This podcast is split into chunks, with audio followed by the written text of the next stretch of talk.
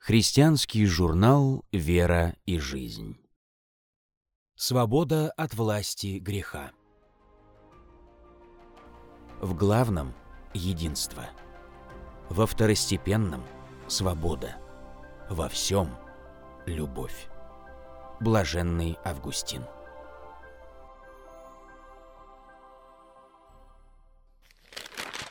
Наш долг. Не избежит падений и утрат, Кто всей душою к Господу стремится. И если видим, что споткнулся брат, Наш долг не осудить, а помолиться. Пусть он упал, тернист житейский путь, Спаситель сам поднимет и наставит. А завтра я, споткнувшись где-нибудь, Могу о камень душу окровавить. Святое Слово побеждает мрак, дает надежду каждому, кто верит. А люди часто поступают так, как никогда не поступают звери. Да, мир таков, и нам не изменить, но нам дано над ним подняться выше, чтобы, когда порвется жизни нить, войти туда, где все любовью дышит. Одно, друзья, нам следует понять. Нас окружают дьявольские орды. О, лучше мне быть мытарем опять, чем богачом самодовольно гордым. Николай Водневский, 1970 год. Вера и жизнь. Истинно свободны. Мы высоко ценим свободу. В большинстве конституций цивилизованных стран мира одним из основных положений является свобода гражданина. Обычная мера наказания преступников – лишение свободы на некоторый срок, а за отдельные преступления – пожизненное заключение. Для многих людей это наказание страшнее смертной казни. Но не об этого рода свободе говорит Иисус Христос. Еще Иосифу ангел сказал об Иисусе Христе – родит же сына, и наречешь ему имя Иисус, ибо он спасет людей своих от грехов их». Матфея, глава 1, стих 21. От этого греховного рабства человека все беды в мире, все без исключения. Потому о свободе от власти греха так много говорится в Священном Писании. Например, апостол Павел пишет «Благодарение Богу, что вы, быв прежде рабами греха, от сердца стали послушны тому образу учения, которому предали себя. Освободившись от греха, вы стали рабами праведности. Римлянам, глава 6, стихи 17 и 18. Апостол Петр пишет «Кто кем побежден, тот тому и раб». 2 Петра, глава 2, стих 19. Реальна ли свобода от греха, от его силы и власти? Писание нас убеждает «да». Ведь и Христос для того пришел, чтобы спасти людей своих от грехов их. Павел пишет, что закон Духа жизни во Христе Иисусе освободил меня от закона греха и смерти. Римлянам, глава 8, стих 2. То есть свобода от греха заключается не в борьбе с ним и победе над ним силой воли человека, а вытеснением его жизнью Христовой в нас – Слава Богу за эту благодать. Этой теме мы посвятили номер журнала, уважаемые друзья. Да благословит вас Господь обрести эту свободу и жить в ней для славы Иисуса Христа, искупившего нас от греха своей кровью. Благословений вам. Главный редактор.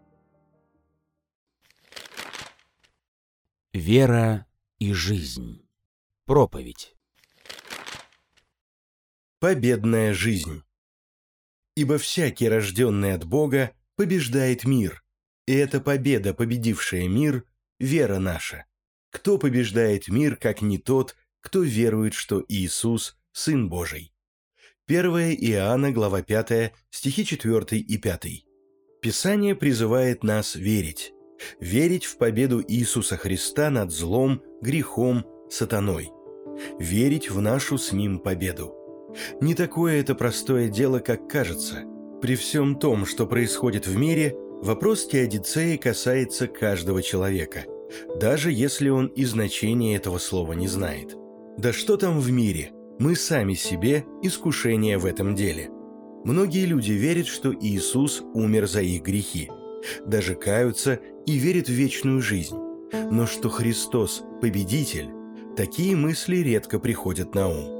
Однако мы знаем, что вера – это очень реальное воплощение истины в нас.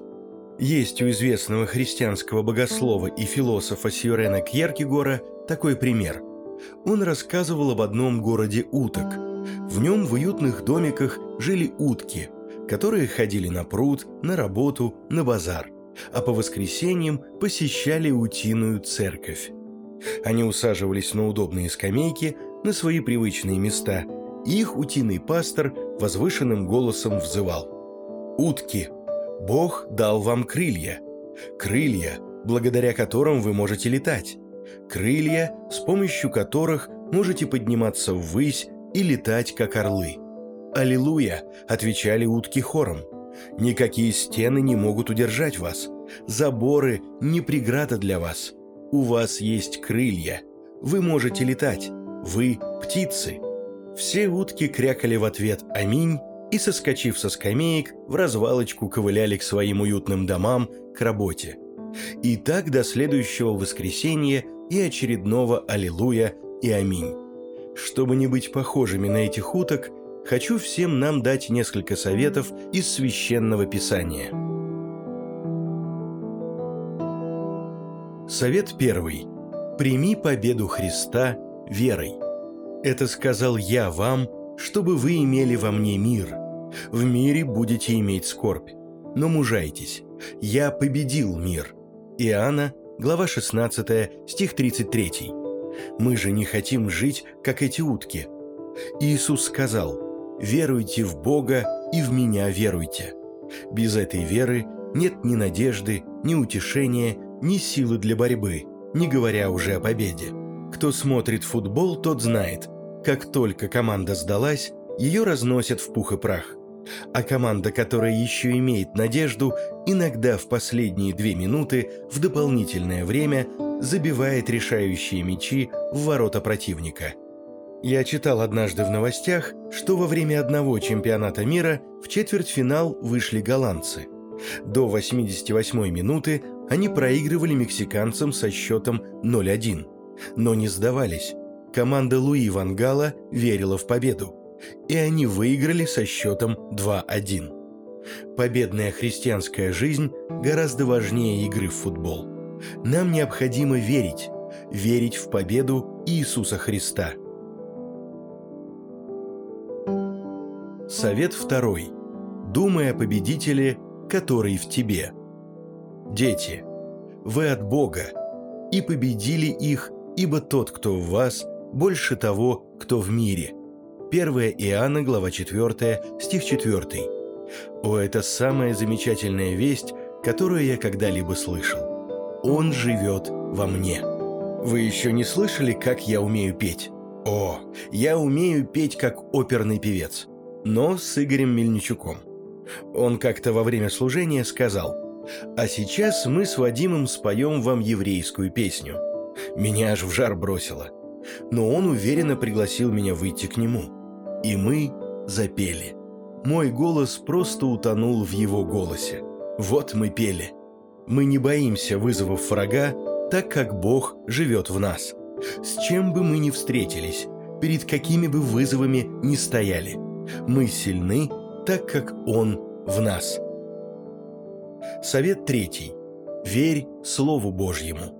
А Слово Божье убеждает нас, говоря, «Итак, мы погреблись с Ним крещением в смерть, дабы как Христос воскрес из мертвых славою Отца, так и нам ходить в обновленной жизни». Римлянам, глава 6, стих 4. И еще.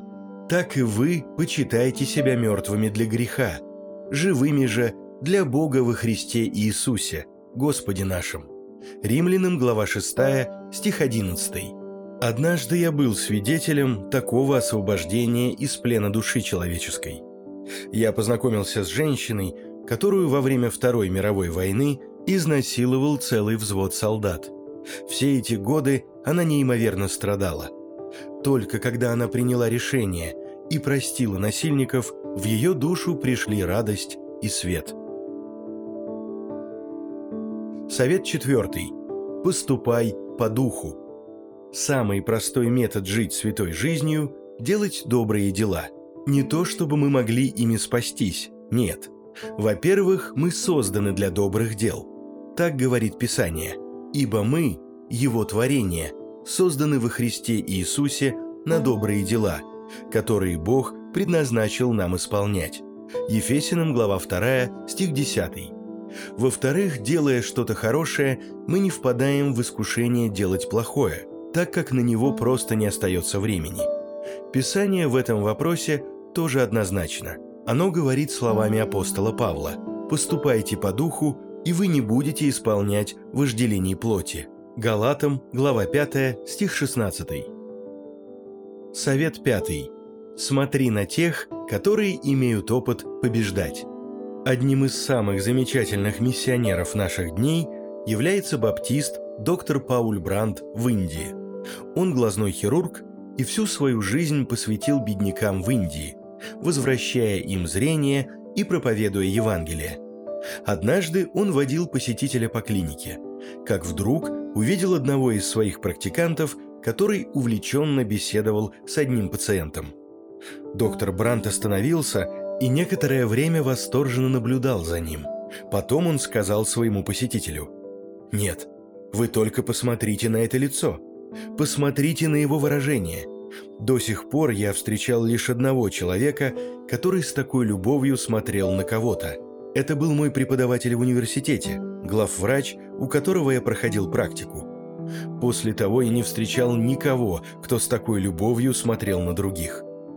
«Доктор Брандт», — ответил посетитель, — «можете верить или нет, но когда кто-то из пациентов рассказывал вам о своих страданиях и боли, на вашем лице я видел точно такое же выражение.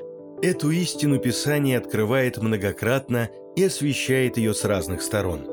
Написано «Если же ходим во свете, подобно как Он во свете, то имеем общение друг с другом, и кровь Иисуса Христа, Сына Его, очищает нас от всякого греха». 1 Иоанна, глава 1, стих 7. Мы имеем общение в Иисусе Христе, и это общение преображает нас в Его образ. Мы имеем общение друг с другом, и это общение помогает нам в повседневной жизни не упускать из виду своего призвания, становиться все более похожими на Христа. Поэтому в книге с картинками «Откровений» есть такой сюжет. «И произошла на небе война. Михаил и ангелы его воевали против дракона. И дракон и ангелы его воевали против них, но не устояли. И не нашлось уже для них места на небе. И низвержен был великий дракон, древний змей, называемый дьяволом и сатаной, обольщающий всю вселенную, низвержен на землю, и ангелы его низвержены с ним. И услышал я громкий голос, говорящий на небе. «Ныне настало спасение, и сила, и царство Бога нашего, и власть Христа Его, потому что низвержен клеветник братьев наших, клеветавший на них перед Богом нашим день и ночь. Они победили его кровью Агнца и словом свидетельства своего, и не возлюбили души своей даже до смерти». Откровение, глава 12, стихи с 7 по 11. Здесь речь идет о тех, кто побеждает, не только старается, но и побеждает каждый день. Сделаем несколько выводов. Совет первый. Прими победу Христа верой. Вывод такой. Христос победил грех, дьявола, мир, искушение, ад, смерть. Веруя в Его победу, мы становимся на сторону победителя. Совет второй. Думай о победителе, который в тебе. Вывод. Ты не оставлен наедине с твоими битвами. Христос живет в тебе со своей силой, любовью, святостью. Веруй в эту реальность, живи ею и всегда помни об этом. Совет третий. Верь Слову Божьему. Ты умер со Христом для греха и мира – Мир для тебя распят, и ты для мира. Вывод. Мир не имеет больше над тобой власти. Верь Слову Божьему. Если ты в этом сомневаешься, то терпишь поражение. Сораспятие Христу – очень практичное, реальное, единственное эффективное средство для победы. Совет четвертый. Поступай по духу. Делай добрые дела и каждый раз, когда у тебя есть выбор, действуй по духу. Вывод. Живи со Христом в твоей повседневной жизни, поступай по духу и будешь иметь победу над миром. Совет пятый. Смотри на тех, которые имеют опыт побеждать. Будем помнить слова Писания. Не обманывайтесь. Худые сообщества развращают добрые нравы. Вывод. Общайся с теми, кто имеет опыт побеждать. В этом случае народная мудрость не ошибается. С кем поведешься, от того и наберешься. Смотрите, какая у нас прекрасная перспектива. Побеждающему дам вкусить от древа жизни, которое посреди рая Божьего. Откровение, глава 2, стих 7. Автор Вадим Белый. Вера и жизнь. Малая кафедра. Свобода. В одной из миссионерских поездок был такой случай. Мы приехали в населенный пункт для проведения недельной миссионерской программы. Там наша команда установила большую палатку для проведения служений. В команде было несколько новых братьев, которых рекомендовали нам пасторы поместных церквей. Вечером я спросил, есть ли желающие подежурить ночью в палатке. Один из новичков сразу же согласился. На следующий день я снова задал этот вопрос. И снова тот же брат мгновенно с радостью отозвался. Я был удивлен. Немного позже я подошел к нему, чтобы пообщаться. Спросил, почему он, уставший после ночного дежурства, сразу же изъявил желание дежурить вторую ночь подряд, причем с радостью. И он мне коротко рассказал свою историю. Еще не так давно он имел очень серьезную наркотическую зависимость. Его жизнь разрушалась. Он потерял работу, семью, здоровье. Он уже осознал пагубность наркотиков, много раз пытался сам освободиться, принимал решение бросить, лечился в медицинских учреждениях, но все тщетно. Многолетняя зависимость просто поработила его волю, и в какой-то момент он понял, что не сможет бросить наркотики. Когда он потерял уже всякую надежду, Бог удивительным образом привел его в христианский реабилитационный центр. Там он услышал Евангелие, покаялся, принял Христа как Господа и Спасителя, и Иисус освободил его от зависимости. Причем без всяких лекарственных препаратов. Впервые за многие годы он почувствовал себя свободным. С того дня он днем и ночью благодарит Христа за это неимоверное чудо. И он начал молиться Иисусу – Господи, используй меня. Хочу послужить Тебе, хотя я ничего доброго делать не умею, потому что всю сознательную жизнь жил во грехах, делал зло. У него было огромное желание служить Богу, но он не знал, как это делать. И тут услышал, что нужно подежурить в палатке. Как он обрадовался, что Бог ответил на его молитвы. Весь день после дежурства он благодарил Бога за возможность ему служить и просил, чтобы Бог и дальше его использовал.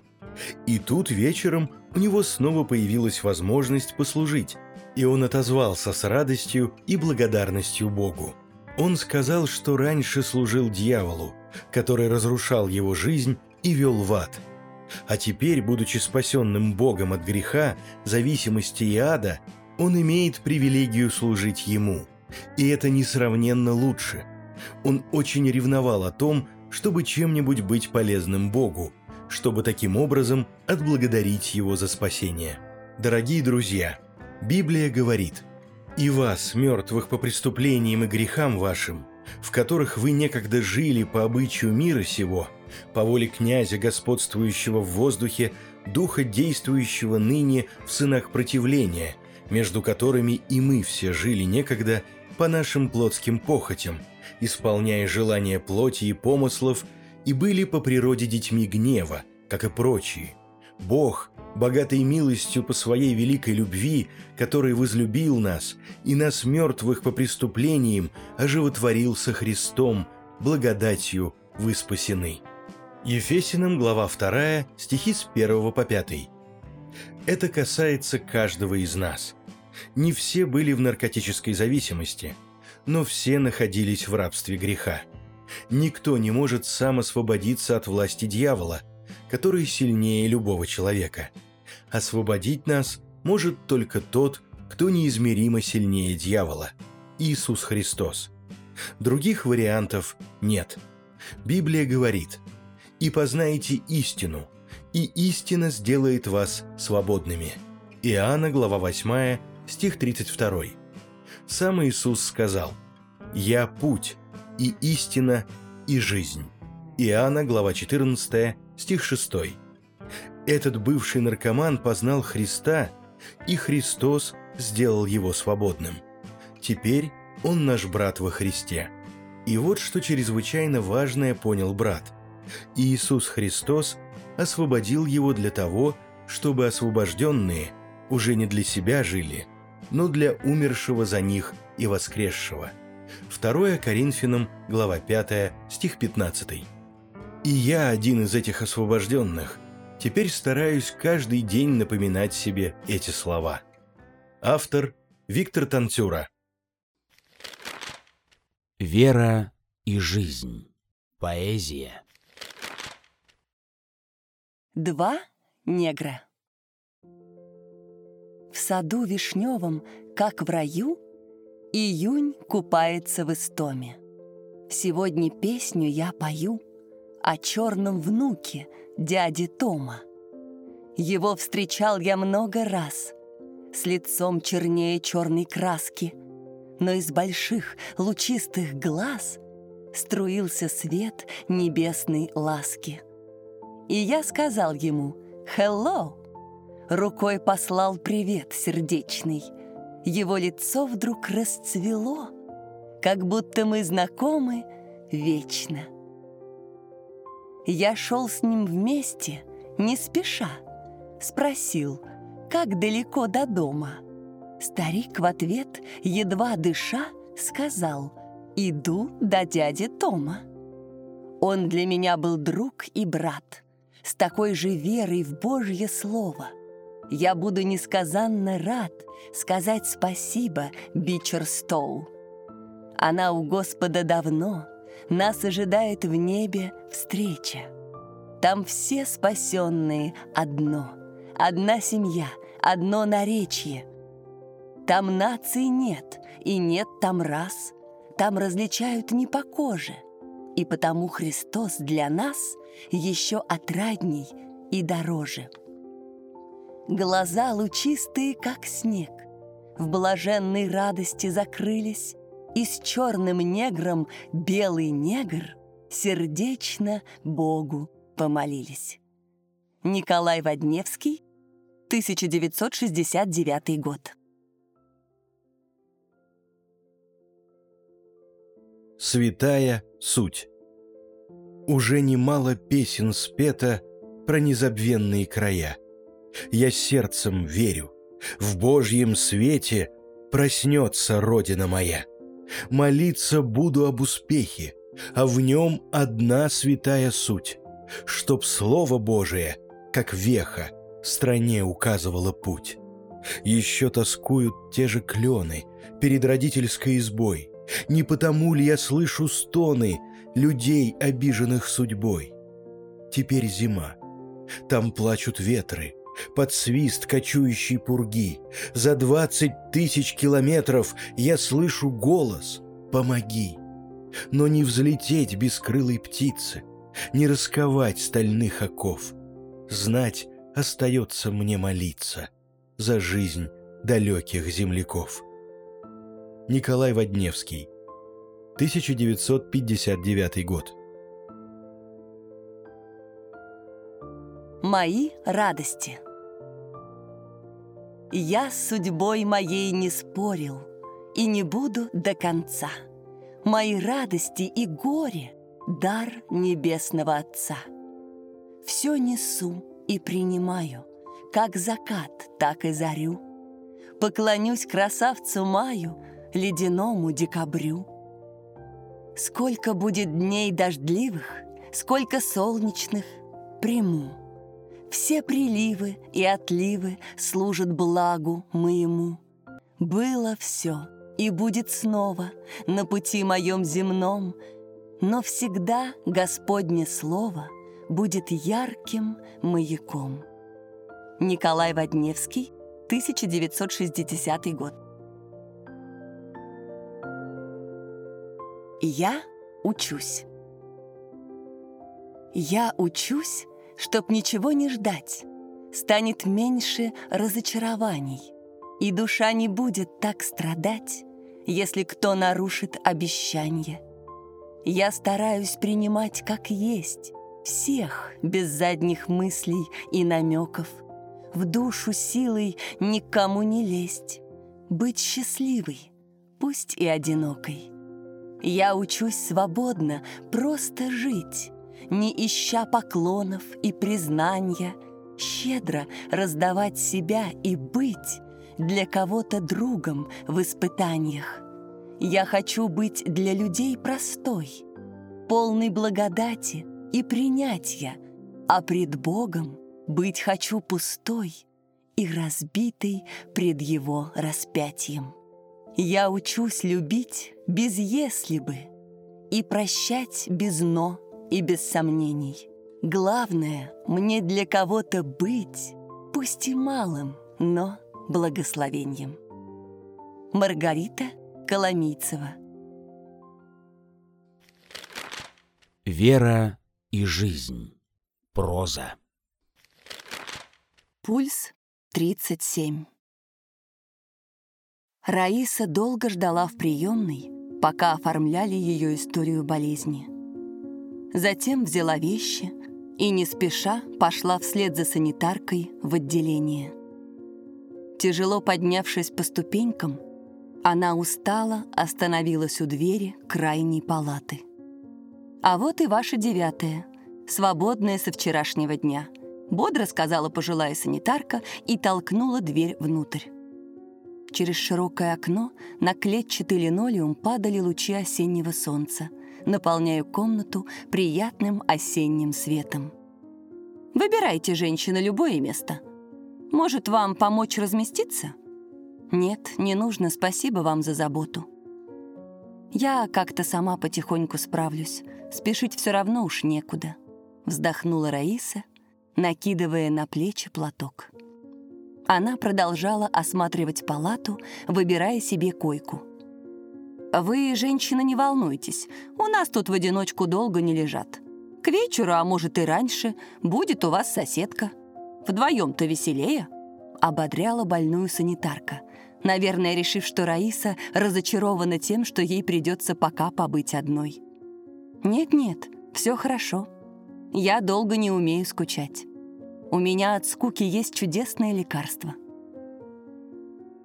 Подождав, пока санитарка уйдет, она постаралась унять лихорадочные мысли и сосредоточиться на молитве. Раиса попросила благословения на эту палату, на всех больных и врачей, с которыми ей придется общаться. А главное, чтобы она могла здесь послужить Богу так, как Он этого хочет. Присев на стул у окна, женщина начала распаковывать вещи. А мысли все бежали домой, в родное село, и она корила себя, что так не вовремя придавила ее болезнь.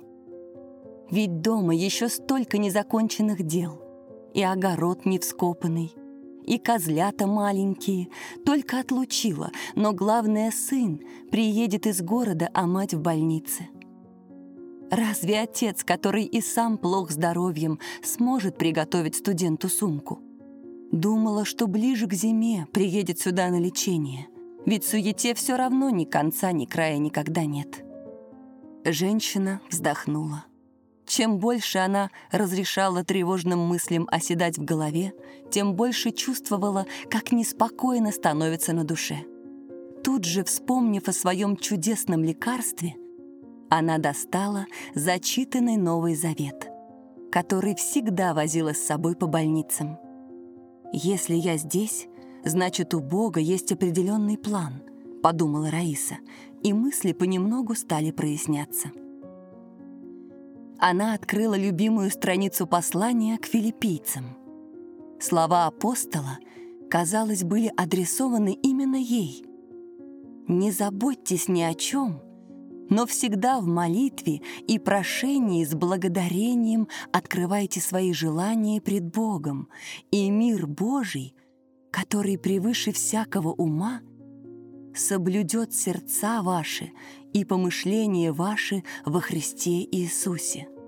Филиппийцам, глава 4, стихи 6-7. День тянулся медленно и закончился еще более долгим осенним вечером. Прошел и следующий, похожий на предыдущий, а к Раисе так никого и не подселяли. Иногда ее посещала тревожная мысль «Наверное, что-то должно случиться».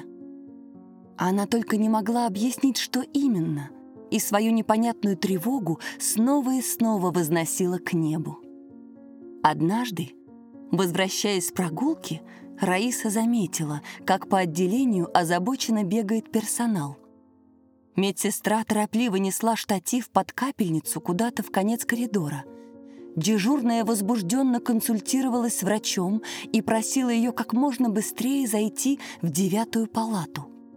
Раиса не ослышалась именно в девятую. Она подошла поближе — в настежь открытые входные двери отделения ввезли каталку, а молодой медбрат низким голосом старался кого-то ободрить. «Женщина, не волнуйтесь так, вы уже в больнице, а здесь и стены, говорят, помогают. Умереть вам тут не дадут, не переживайте». «Но мне так плохо, сынок», — шептала пожилая женщина, держась за сердце и корчась от боли. Сейчас придет врач и осмотрит вас, все будет хорошо», — вмешалась в разговор медсестра, подключая больной капельницу. «Спасите меня, родненькие мои, прошу вас. Я боюсь умирать, боюсь». Раиса тихонько прошла к своей постели, взволнованно наблюдая за всем, что происходило в палате — Молодая женщина, врач, измерив давление, многозначительно посмотрела на медсестер, и те сразу же затихли, поняв что-то по ее серьезному взгляду. Врач быстро пересмотрела бумаги и опять проверила пульс больной. Все верно. Пульс 37 продолжает падать. «Что будем делать?» — тихо спросила одна из сестер. Я даже не знаю. У нее очень плохие показатели анализа крови. В эту минуту больная протянула свою слабую худенькую руку к женщине в белом халате, как бы ища у нее спасения. «Доктор, миленькая, спасите меня, спасите, прошу вас». «Вы не волнуйтесь, женщина, вам нельзя волноваться. Все будет хорошо. Вот подлечитесь у нас немного, и вам станет лучше. Еще хозяйничать дома будете». Голос врача почему-то не вселял уверенности. «Я скоро зайду», — кратко сказала она и направилась к двери. Следом за нею и все остальные покинули палату. Раиса осталась с больной вдвоем. И, стараясь не помешать ей и ничем не выдать своего присутствия, сидела тихонько, с сочувствием наблюдая за гримасами боли, которые время от времени появлялись на лице женщины. Та лежала почти неподвижно, с трудом вдыхая воздух. Лекарство медленно стекало по трубке капельницы. И вдруг Раиса почувствовала, что кто-то легонько коснулся ее плеча. От неожиданности она вздрогнула, оглянулась назад, но, к ее удивлению, за спиной никого не было. «Дитя мое, вот для чего ты здесь. Поспеши!» Услышала она тихий голос. Раиса еще раз удивленно обвела взглядом палату, но никого, кроме соседки, не увидела. Она начала шепотом молиться, а в ушах страшным приговором звучали слова врача «Пульс 37». Так вот, что означали ее слова. «Поспеши», — послышался во второй раз тот же нежный и четкий голос. Раиса поднялась с постели, подошла к соседке и, волнуясь, тихо обратилась к ней. «Женщина, вы меня слышите?» Ответа не последовало. Раиса повторила вопрос немного громче. Больная чуть шелохнулась и попробовала открыть тяжелые веки. «Я ваша соседка по палате. Скажите мне, миленькая, вы верите в Бога? Вы готовы встретиться с Ним, если Он решит вас забрать с земли?» Раиса ждала ответа, затаив дыхание, как будто вопрос этот касался ее лично. Соседка медленно и не очень разборчиво ответила. «Меня подлечит, и я пойду в церковь, поставлю свечку. Я выкарабкаюсь, только плохо мне очень». «Женщина, милая, давайте мы с вами сейчас же помолимся». Это очень важно, поверьте мне. Не откладывайте, прошу вас. Люди без Бога спасти никого не могут. Мы не знаем, когда прервется ниточка нашей жизни, поэтому надо быть готовыми всегда. Вручите свою жизнь Иисусу Христу, пока Он ждет, чтобы дать вам прощение. Какое-то мгновение женщина молчала, судорожно втягивая в себя воздух. Потом утвердительно кивнула головой. «Помолись, дочка, ты. У меня нет сил». Раиса склонилась над больной и прикоснулась к ее холодной руке. «Отче наш, сущий на небесах, да светится имя Твое, да придет царство Твое, да будет воля Твоя, и на земле, как на небе, Соседка чуть слышно шептала сухими губами, повторяя молитву, а затем неожиданно всхлипнула. «Прости меня, Иисус Христос, прости меня, упрямую грешницу. Спаси меня, спаси меня, прошу тебя». Слезы катились по ее щекам, и рука уже была не в силах их вытирать. Раиса тоже плакала — но не от отчаяния, что физически ничем не может помочь этой страдающей душе, а от большой радости, которая наполнила вдруг ее сердце. «Сестричка, дорогая, теперь будьте уверены, что Господь простил вас и приготовил для вас в небе все наилучшее, что обещал в своем слове.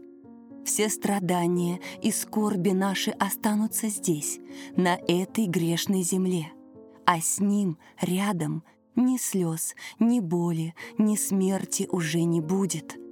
И сердца наши будут всегда здоровыми и будут там биться вечно. Женщина внимательно слушала, широко открыв глаза и, кажется, улыбалась. «Я уже хочу к нему. Я хочу». И вдруг она как-то странно вздохнула и затихла. Взволнованная Раиса позвала медсестру. Та, измерив пульс, быстро позвала напарницу. «У нее кома! Срочно в реанимацию!» Раиса, оставшись в палате одна, долго молилась. И этот необычный вечер был таким же длинным, как и ее молитва. Утром она открыла глаза и увидела вещи своей соседки аккуратно сложенными на тумбочке. Знакомая санитарка, как обычно, перестилала опустевшую кровать. «Проснулись уже. Вот, опять будете одни». Она вздохнула грустно. «Сердце. Ничего не поделаешь. Стучит, сколько ему назначено природой, а человеку хочется жить да жить. Так бедняжка просила, чтоб ее спасли, но отмучилась уже. Раиса отвела задумчивый взгляд от окна и спокойно сказала. она не бедняжка. Она уже там, где живут вечно, среди многих спасенных на небе. Санитарка с недоумением посмотрела в сторону Раисы, а та уверенно добавила. «Именно так, потому что она успела принять от Бога дар спасения. А ведь это самое главное, для чего мы все здесь и живем». Автор Людмила Калашникова. Вера и жизнь. Из истории. Ловец людей. Одно время в Англии запрещалось проводить какие бы то ни было религиозные встречи вне государственной церкви. Многие служители проповедовали Слово Божие тайно, в частных домах или на природе. Среди них был и Ричард Бакстер. 1615-1691 год. Обычно он проповедовал рано утром, но на место встречи отправлялся заранее, накануне вечером. Однажды он в темноте заблудился. После долгих поисков Бакстер набрел на господский дом и решил спросить там дорогу. Слуга доложил хозяину, что у дверей стоит незнакомец почтенного вида. Тот оглядев Бакстера, пригласил его переночевать. Пообщавшись с гостем, хозяин был впечатлен его манерами и прекрасным образованием. Желая побольше узнать о незнакомце, он спросил, кем тот является по профессии.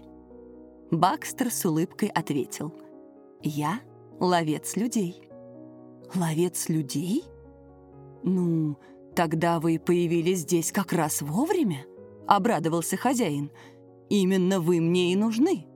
Я мировой судья этого дистрикта, и мне только что было поручено задержать некоего Ричарда Бакстера, планирующего завтра утром провести в нашей округе нелегальное собрание. Езжайте со мной, и мы быстро поймаем этого человека». Бакстер согласился. На следующий день рано утром они отправились в карете на место встречи. Перед домом, где должно было проходить собрание, уже собралось довольно много народу. Однако, завидев карету мирового судьи, люди не решались войти в дом. Заметив, что никто не заходит в дом и собрание не начинается, мировой судья сказал своему спутнику.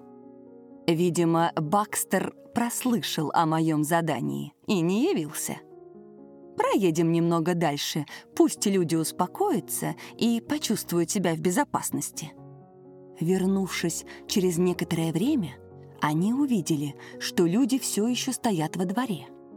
Решив, что сегодня им уже не удастся задержать разыскиваемого, мировой судья сказал Бакстеру, «Буду вам очень признателен, если вы выступите перед этими людьми и призовете их к послушанию властям. Бакстер ответил, но люди собрались здесь на богослужение, и такая речь им не понравится. Вот если бы вы, господин мировой судья, прочитали в начале молитву, там было бы видно, что говорить дальше. «О!» — возразил судья. «Я не взял с собой молитвенник но уверен, что вы сумеете и помолиться с этими людьми, и сказать им речь. Прошу вас, начинайте». Что могло быть лучше для Бакстера? Они вошли в дом, и толпа последовала за ними.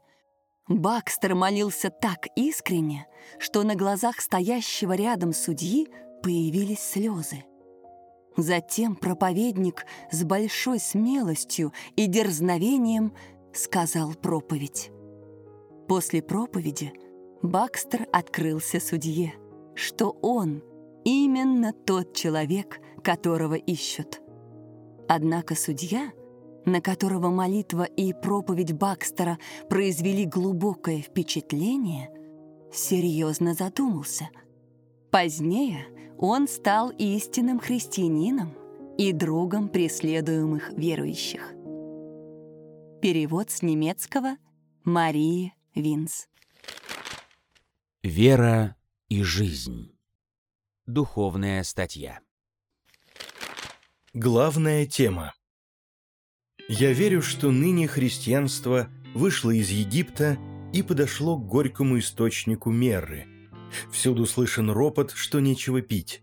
Вода есть, и в изобилии, но слишком горькая. Вода — это правда, а правда всегда будет горькой, если она говорит о наших достижениях во всех областях жизни. Но если Господь покажет нашим вождям, что добавить к этой воде, она в миг может сделаться сладкой. Исход, глава 15, стихи с 23 по 26. Я попробовал этой воды и знаю, какие страдания она приносит. Но я также знаю, что в нее нужно добавить, чтобы не умереть от жажды и горечи. Библия нам повествует о каком-то дереве, но о каком именно умалчивает. А есть только одно дерево, способное превратить любую горечь в сладость. Имя ему – древо жизни, или точнее – любовь. Хотим ли мы жить? Хотим ли пройти через всю пустыню? Если да, то должны любить врагов, любить ближних и дальних. С правдой закона мы этого сделать не в состоянии. По правилам закона мы должны расправляться с нашими врагами, а по любви прощать и благословлять. Как никто не подает на стол одну горчицу, так, вероятно, и житейскую правду должно подавать лишь как приправу. И в Ветхом Завете сказано, чтобы агнца ели с горькими кореньями и травами, но не наоборот. Мы же часто согрешаем в этом перед нашими ближними. Мне кажется, что я согрешил в этом более других. Господь да простит и помилует меня так как я был сильно огорчен в продолжение долгого времени. Я дал повод к огорчению многих. Какое возмещение я могу предложить пострадавшим? Пусть каждый пострадавший вспомнит, не огорчал ли он кого-либо, не огорчал ли самого Господа. Пусть вспомнит, сколько он платил за это. Пусть вспомнит и еще раз вспомнит, когда ему нечем было платить, как с ним поступал Господь. Я предпринимал попытки примирения, и Господь знает результаты этих попыток.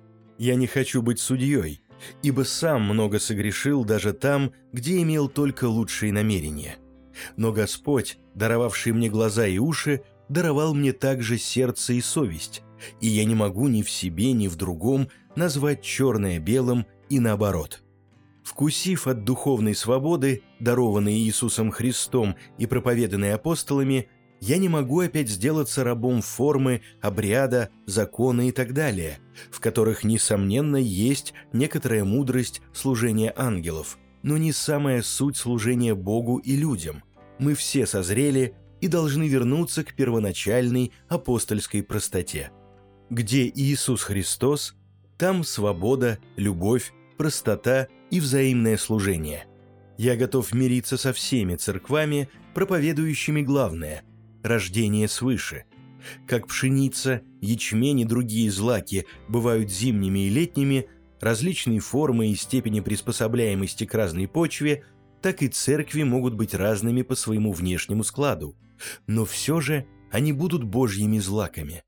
Разница в разных сортах пшеницы будет заметна главным образом во время роста. Но когда пшеница будет обмолочена, смолота, испечена, то эту разницу трудно будет обнаружить. Верующим в Иисуса Христа, как Сына Божьего, обещана вечная жизнь. И все они придут с севера и юга, с востока и запада и являются большими или меньшими членами тела Христова. На земле властвует принцип борьбы и соревнования, и церковь не исключение из общего правила – История нам свидетель, что многие служители Божьи ревновали по Господу, ревновали по церкви, ревновали за свои права и престиж до такой степени, что делали как раз обратное тому, что надлежало им делать. Если бы Господь ревновал только по справедливости, то прислал бы Он нам Спасителя. Пора направить ревность в истинное русло, русло покаяния, прощения и любви единство всех верующих. Вот о чем молился Христос в последнюю ночь перед арестом, и ныне христианство ни в чем так не нуждается, как в принятии этого совершенного Иисусом Христом единения. Нет другого основания для единения, кроме положенного самим Господом Богом. Это основание – Иисус Христос. И если первые ученики знали Иисуса по плоти, то ныне мы знаем Его только по духу и по слову Его. Мы никогда не придем к пониманию нашего единения – если не будем ценить слово его так же, как все судьи ценят завещание, предпочитая его всяким другим письмам и преданиям. Мы никогда не придем к единению, если не вспомним первоначальный минимум веры, выработанный первыми учениками, и если слабых в вере не станем принимать без споров о мнениях. Если апостол Павел в восьмой главе послания к римлянам подробно перечисляет все то, что не может отлучить нас от любви Божьей, то с такой же уверенностью мы можем утверждать, что ничто не может отлучить нас от любви друг к другу. Ни национальность, ни наречия, ни форма одежды, ни разность обычаев, церемоний, традиций, ни разница в понимании тех или иных текстов священного писания, не имеющих главного и практического значения в вопросах спасения или выражении любви к Богу и людям. Воистину христианский девиз нашего журнала «В главном единство», во второстепенном свобода, во всем любовь мы все согрешили против любви. Все до единого, от малого до великого. И главным образом потому, что опирались на справедливость, а не на любовь. Мой грех того же порядка и совершен во время сильного огорчения, ослепившего мой духовный взор. Господь знает мои тяжелые переживания, борьбу внутреннюю и борьбу внешнюю. Я очень остро осознаю свой грех и ни от кого этого не скрываю я выпил свою чашу горечи до дна для моего же выздоровления. Господь вернул мне и мир, и радость спасения. Одно меня печалит, что многие огорченные мною не могут искренне простить меня, держась более правды законной, нежели правды любви. Это и является причиной того, что они сами не могут прийти к миру и радости. За это время я познал, что три силы регулируют жизнь как отдельного человека, так и всего общества. Любовь, закон и зло. Любовь есть ценность сама по себе. Закон ценен потому, что точно указывает направление к любви и границу зла. И, наконец, зло есть нечто, не содержащее в себе любви, не имеющее никакой ценности, если не считать его воздаянием за нарушение закона любви. Закон и любовь на стороне Господа. Нарушение любви и закона наказывается совестью, людьми и Богом. Если мы убежим от первых двух, то от третьего не укроемся. Люди закона холодные, люди любви горячие, люди зла жестокие. Между людьми закона и людьми любви всегда есть антагонизм и соревнование. Это два полюса, и от них и ветры, и дождь благословения, и рост злаков на ниве Господней. Зло, как и сорняк, с одинаковой успешностью процветает как на полях одних, так и других. Формы зла разнообразны, и борьба с ними тяжела. Самая доступная и успешная борьба со злом происходит в сердце – только одержав победу в своем сердце, можно идти на помощь другим. Но как часто мы колеблемся между законом и любовью, не зная, как поступить, чтобы и закон был исполнен, и любовь не пострадала. У людей закона меньше всяких треволнений. Им гарантирована более спокойная жизнь. Им оказывают больше доверия и уважения. Людям любви гарантия спокойной жизни не дана даже самим Господом ибо он сказал «Раб не больше господина». Уважения и доверия к ним весьма мало. При жизни они всегда были и будут язвою общества. Они всегда будут в поношении и с точки зрения толпы, глупцами и непрактичными в жизни людьми. Я очень уважаю людей закона, если они справедливы и беспристрастны. Но все же я больше люблю этих непрактичных, относительно собственных интересов людей. Они всегда были первыми там, где нужны были быстрота, решительность и готовность жертвовать. В другое время их никто не видит и не слышит. Ошибки делают и законники, и люди любви. Законники всегда подыщут оправдывающую их статью закона, а человек любви преклонится перед законом и взойдет на костер. Пройдя свой жизненный путь, я, как блудный сын, растерял много, но все же кое-что и приобрел, чего не купишь за деньги и чему теоретически не выучишься. Это горький опыт. Я был горяч, но искренен во всех своих переживаниях, и Господь провел меня через ужасные страдания и даровал полный мир, который уже никто у меня не отнимет. У меня нет теперь горечи за смеяние и нет обиды на кого-либо, ибо я все принимаю, как из руки Божьей. Анализируя разницу духовного порядка в понимании и истолковании Слова Божьего, мы заметим тенденцию духа мира сего в освящении своих человеческих заповедей, традиций, своих слабостей и недостатков, и в то же время тенденцию к нарушению, изменению, полной ликвидации установленных Господом заповедей, обычаев и постановлений.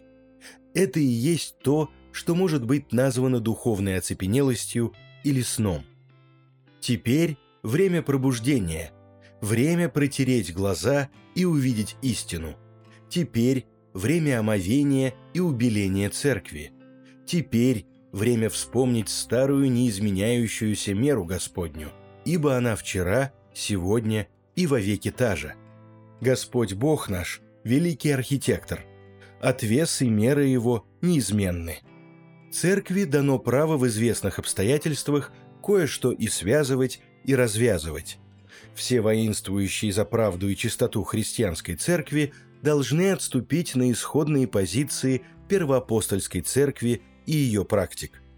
В оценке и переоценке нужно руководствоваться мудростью и любовью, ибо каждая местная церковь имеет также и много чудесных обычаев и традиций, являющихся ее личным украшением и славою в здоровом соревновании всех церквей во всем добром и прекрасном.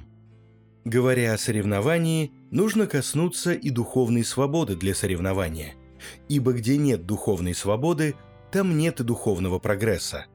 Господь щадил меня и медленно открывал мне глаза, показывая свое долготерпение и любовь.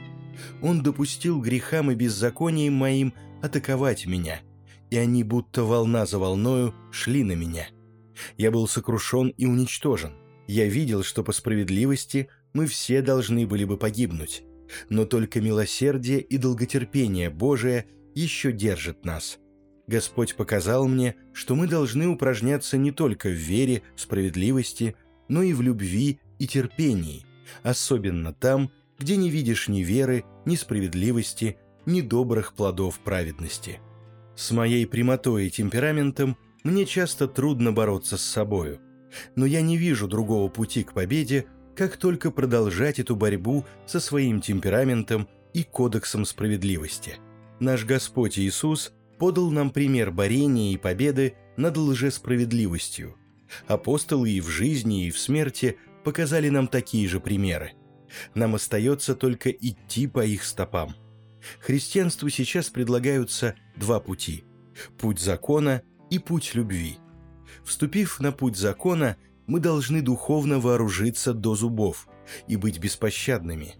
На пути любви мы должны тренироваться в колоссальном терпении и облечься во всеоружие Божие, и, как наши предшественники-апостолы, мученики и мужи веры, быть готовыми на великие жертвы.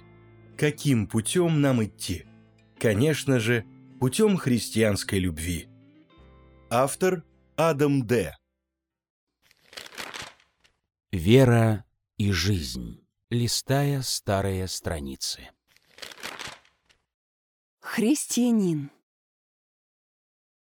Римский император Антоний Пий 86-161 года. Во время своего правления во втором веке по Рождеству Христову отдал распоряжение греческому ученому и историку Аристиду изучить жизнь и быт христиан и сделать донесение императору о жизни и вере этих людей. Исполнив это поручение, Арестит вернулся к императору со следующим сообщением. Эти люди знают живого Бога и верят в Него, как в Творца неба и земли, что в Нем все, и от Него все исходит. От Него они получили повеления и законы, которые стараются свято хранить, ожидая нового, лучшего мира, который грядет. Поэтому они не нарушают верность брака и избегают блуда. Они не дают ложного свидетельства и не желают того, что им не принадлежит. Если они судьи среди народа, то судят справедливо. Они делают добро всем своим соседям и не поклоняются идолам, имеющим образ человеческий. Чего они не любят сами, того не делают и другим. Опечаленных и страждущих они утешают и делают своими друзьями. Они добры и к друзьям, и к врагам. Их жены, о Цезарь, чисты, как девы, и их девушки скромны и целомудрены. Их мужья уклоняются от всякого незаконного сожительства, от всякой нечистоты, надеясь на воздаяние, которое они думают получить в ином мире. Что касается их слуг, служанок и детей, то христиане из любви к ним убеждают их тоже стать верующими. И когда они становятся таковыми, то без всякого различия именуют их братьями. Их жизнь скромна и безукоризненна. Обмана среди них не найдешь, и они любят друг друга. Вдовам они никогда не отказывают в помощи, спасают сироту от обижающего его, и тот из них, кто имеет, дает без зависти и ропота тому, кто не имеет ничего. Если они видят христианина-странника, то принимают его в свой дом и радуются, как родному брату, так как называют братьями всех, кто является для них таковым по Богу и Духу. Если кто из них, бедный, покидает этот мир, то другие, узнав об этом, заботятся о его погребении. Если кто из них в нужде, то остальные постятся два или три дня, чтобы сэкономить и помочь нуждающемуся и дать ему нужное для пропитания. Они обращают особое внимание на повеление своего Мессии, ведут честную и умеренную жизнь. Каждое утро и всякий час, вспоминая милость Божью к ним, они славят Бога и благодарят. Также они всегда благодарят за пищу и питье. И если кто из верных умирает, они радуются и благодарят Бога. Прах его – они сопровождают так, будто умерший просто перешел в лучшее место. Если у кого из христиан родился ребенок, они славят Бога. И если случается, что ребенок умирает, они опять благодарят Бога за то, что дитя прошло этот мир, не коснувшись греха. Если они узнают, что кто-нибудь из их членов умер как отступник, то горько плачут о таковом, как об идущем получить наказание. Братья и сестры, будем молить Господа, чтобы Он помог жить достойно звания христианского. Вера и жизнь. Размышления над словом. Желание свободы. Где Дух Господен, там свобода – 2 Коринфянам, глава 3, стих 17. Свобода – это простое, но в то же время несколько противоречивое слово. Абсолютной свободы в этом мире не существует, потому что само выражение «абсолютная свобода» не имеет смысла. Слово «свобода» по Владимиру Далю означает «своя воля», «простор», возможность действовать по-своему, отсутствие стеснения, неволи, рабства или подчинения чужой воле.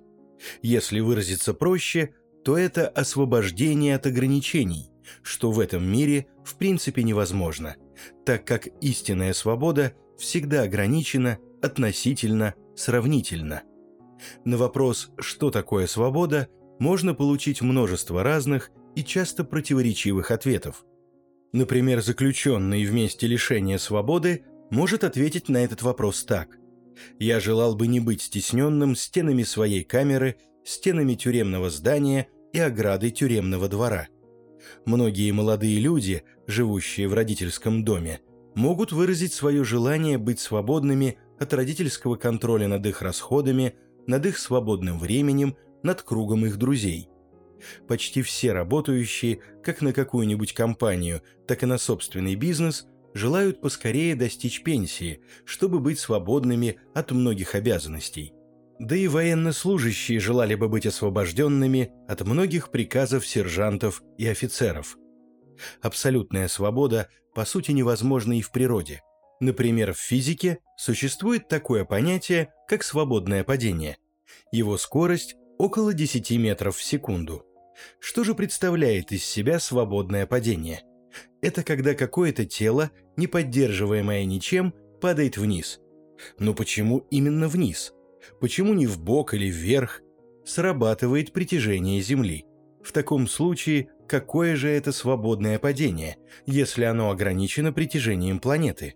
Закон есть закон, через него не переступишь. Так и в космосе, как в ближнем, так и в дальнем. Не может быть свободного движения. В космическом корабле или на борту космической станции, хоть и не так, как на поверхности Земли, но все же действует притяжение планеты – с каждым витком на орбите станция все более и более приближается к земной поверхности. В то же время она вместе с Землей на космической скорости вращается вокруг Солнца. Таким образом, нет абсолютно свободного движения. Все в этом мире куда-то движется не по своей воле, подчиняясь законам, установленным Творцом. А как обстоит дело в духовном мире? Есть ли там свобода – или там тоже все подчинено чьей-то воле? Так же, как и в этом мире, в духовном мире временно существуют две воли, две силы – добро и зло. Но не всегда так было. Дух Божий, дух любви и добра предвечный, безначальный дух. Библия говорит, все через него начало быть, и без него ничто не начало быть, что начало быть. В нем была жизнь, и жизнь была свет людей. Иоанна, глава 1, стихи 3 и 4.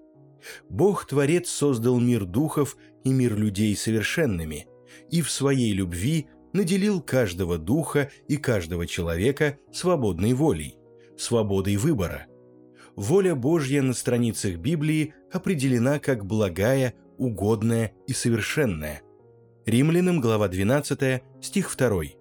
Это значит, что Бог не только желает, но и совершает все доброе в своем творении. Не прав тот, кто пытается возложить на Бога ответственность за зло. Творец не творил зло, но сотворил все совершенным, как написано. «И увидел Бог все, что Он создал, и вот хорошо весьма». Бытие, глава 1, стих 31. Все было прекрасно до того момента, пока в сердце одного из высокопоставленных ангелов, Херувима по имени Люцифер, не зародилась гордость и нежелание быть во всем покорным своему Творцу. Он решил в сердце своем «Взойду на небо, выше звезд Божьих вознесу престол мой и сяду на горе в сонме богов на краю севера. Взойду на высоты облачные, буду подобен Всевышнему». Исайя, глава 14, стихи 13 и 14. До этого момента не было зла в Божьем творении но со временем оно было посеяно в сердца других ангелов, а впоследствии и в сердца людей. Так зародилось и распространилось зло во Вселенной, и не Бог является его причиной. Бог Отец желает своему творению лишь добра и творит его постоянно. Когда Творец создал человека, он даровал ему совершенную свободу, дав только одну заповедь.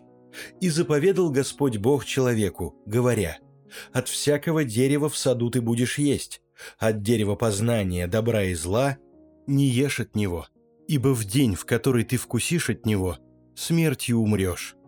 Бытие, глава 2, стихи 16 и 17.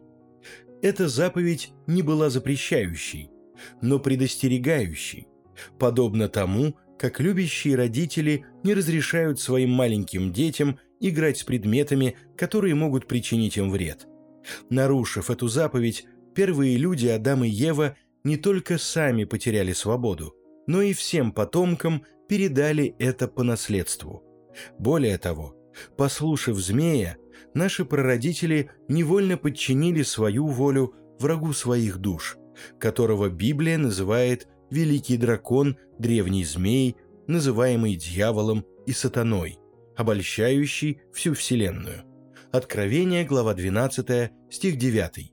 Это рабство передается всем потомкам Адама и Евы. Как написано, Адам жил 130 лет и родил сына по подобию своему и по образу своему, и нарек ему имя Сив. Бытие, глава 5, стих 3. «Ибо так возлюбил Бог мир, что отдал Сына Своего Единородного, дабы всякий верующий в Него не погиб, но имел жизнь вечную». Иоанна, глава 3, стих 16. «Сын Божий Иисус Христос совершил наше спасение на Голговском кресте и, вознесшись на небеса, послал Духа Святого к нам, чтобы вернуть нам утраченную свободу. Священное Писание говорит, «Итак, если Сын освободит вас, то истинно свободны будете». Иоанна, глава 8, стих 36. И еще, «Где Дух Господен, там свобода». 2 Коринфянам, глава 3, стих 17. Таким образом, вся Божественная Троица участвует в освобождении не только человека, но и всего творения, как написано, потому что творение покорилось суете недобровольно, но по воле покорившего его – в надежде, что и само творение освобождено будет от рабства тлению в свободу славы детей Божьих. Римлянам, глава 8, стихи 20 и 21. Состояние свободы – это когда человек может делать все, что ему нравится и что он любит. Когда Дух Господень поселяется в сердце человека и наполняет его Божьей любовью, тогда он, освободившись от воли своего врага, желает делать только добро – это блаженное состояние уподобления Христу, состояние истинной свободы, которую может дать только Бог. Да будет ему за это слава. Автор Александр Зайцев. Вера и жизнь. Наше интервью. Третьего не дано.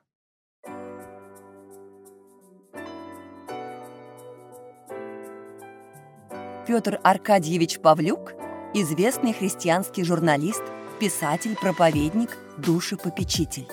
Имея горький опыт алкогольной и оккультной зависимости, Петр, став христианином, посвятил свою жизнь помощи людям, желающим получить освобождение. В нашем издательстве вышла его книга «Третьего не дано». Петр Аркадьевич, расскажите немного о вашей семье – и служении. Мы с моей прекрасной женой Юлией воспитываем шестерых детей. Старшая дочь учится в университете. Пятеро мальчиков еще школьники. Все дети несут служение в миссионерской церкви евангельских христиан-баптистов «Источник жизни». Я ответственен за организацию изучения Библии для людей из мира. Еженедельно вместе с сыновьями мы проводим библейские уроки, которые сейчас посещают более ста местных жителей и временных переселенцев. Некоторые из них уже покаялись и приняли крещение. Кроме этого, я занимаюсь душепопечением. Регулярно провожу семинары на темы «Библейские концепты душепопечения», «Истина освобождает», «Забота об эмоционально травмированном сердце» и другие. Также вместе со старшим сыном Ильей проводим семинары «Преодолевая бедствия» и исцеление душевных ран, которые разработаны Институтом исцеления травм при Библейском обществе. Они работают более чем в 100 странах проводя семинары на 120 языках. Эти программы созданы для оказания помощи людям, имеющим физические, эмоциональные или душевные травмы, вызванные разными причинами. В нашей стране они сейчас особенно востребованы вследствие военных действий. Вместе с детьми мы также принимаем активное участие в проведении летних детско-подростковых христианских лагерей.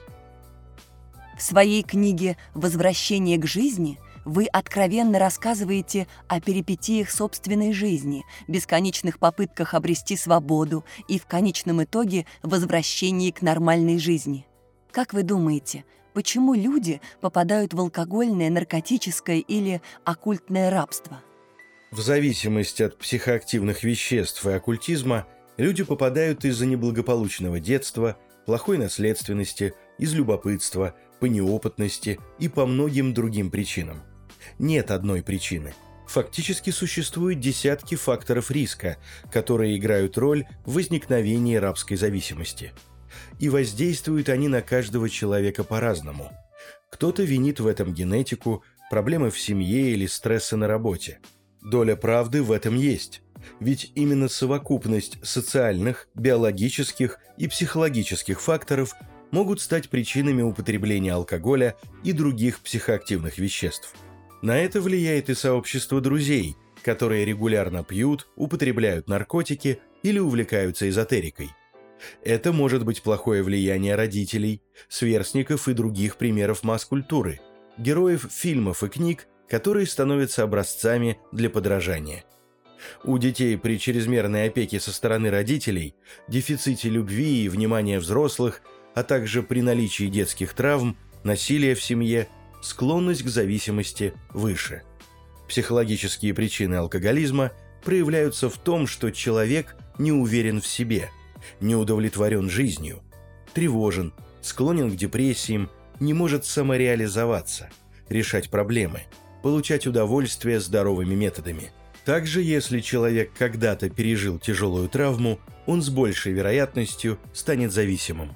Таким образом, люди пытаются подавить боль от травматических воспоминаний с помощью психоактивных веществ.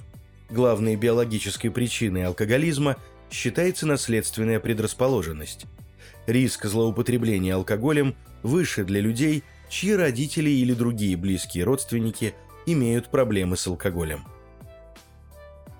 Многие говорят, что в зависимость попадают только люди со слабой волей. Да и освободиться от нее можно, якобы сделав определенное усилие. К сожалению, в зависимость от алкоголя и других психостимулирующих препаратов попадают сотрудники многих силовых ведомств, лидеры с мировой известностью. Сейчас в наше время пьет даже тот, кто обычно не пил – Происходит это в силу различных психических причин, в том числе из-за сформировавшихся зависимостей. Современная культура придает понятию «сила воли» почти мистический статус. Бесчисленное количество книг и блогов предлагают способы увеличения самоконтроля или даже увеличения силы воли. Однако мало кто знает о новых исследованиях, которые показали, что силу воли или самоконтроль нужно рассматривать не просто как силовое подавление внезапных желаний, а как процесс комплексного принятия решений, напрямую связанного с убеждениями. Еще один аспект самоконтроля – эмоциональное самоуправление.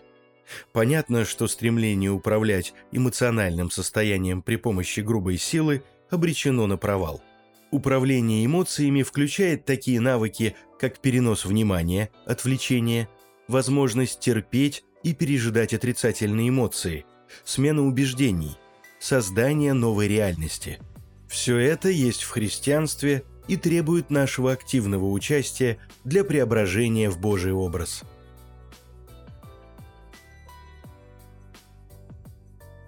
Всегда ли алкогольная или другая зависимость идет в ногу с оккультной зависимостью? Будучи созданными Богом, мы зависимы по определению – если мы независимы от Господа Бога, то зависимы от князя этого мира, сатаны. Господь создал человека с потребностью познания.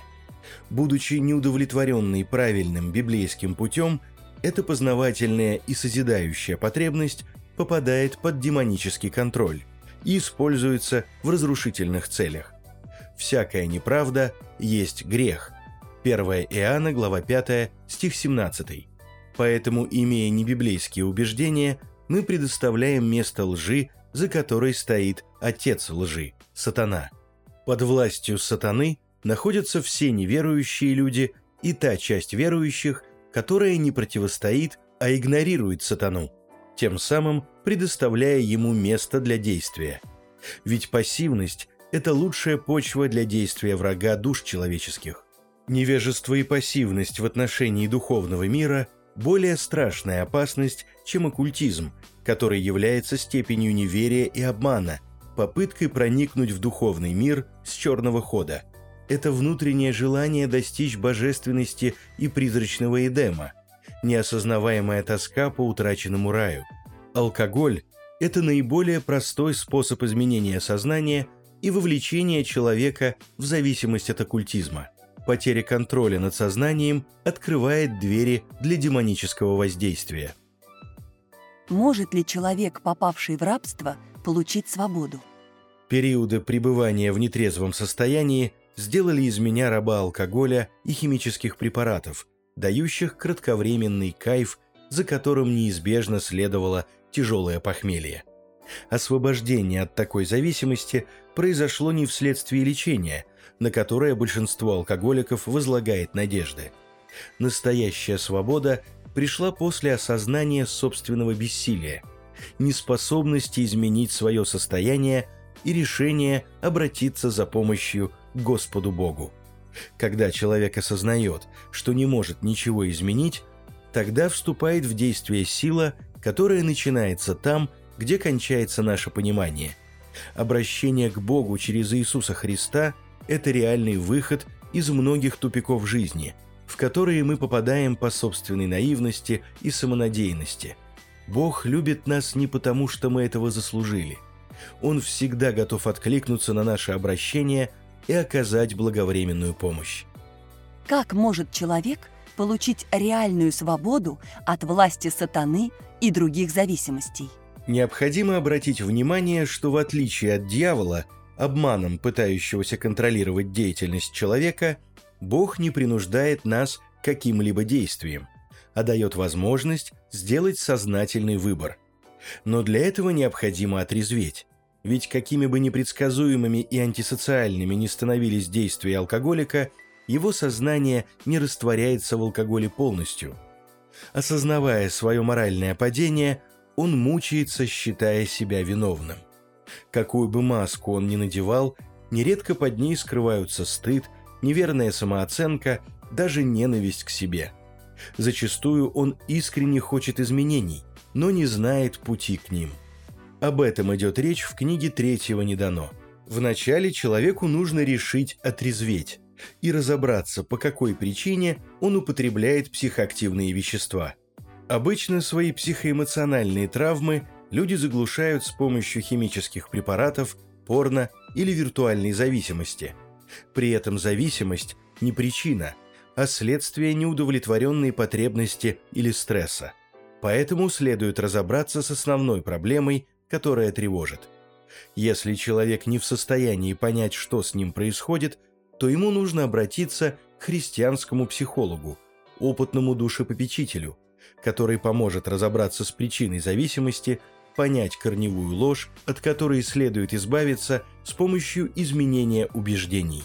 Ведь в основании любой зависимости находятся ложные убеждения, уязвленное самолюбие, гордость, саможалость и прочие плотские механизмы, приводящие к замещению естественного удовлетворения потребностей химическим – последнее время очень многие, в том числе и христиане, попадают в зависимость от порнографии, от связанных с нею извращений, от самоудовлетворения.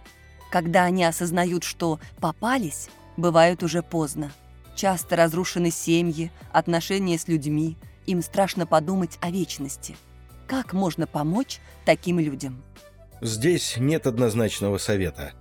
Каждый случай индивидуален и требует водительства Святого Духа, чтобы можно было разобраться в демонических влияниях и освободиться от них. Однозначно необходимо диагностировать признать и исследовать все эпизоды греховных отношений.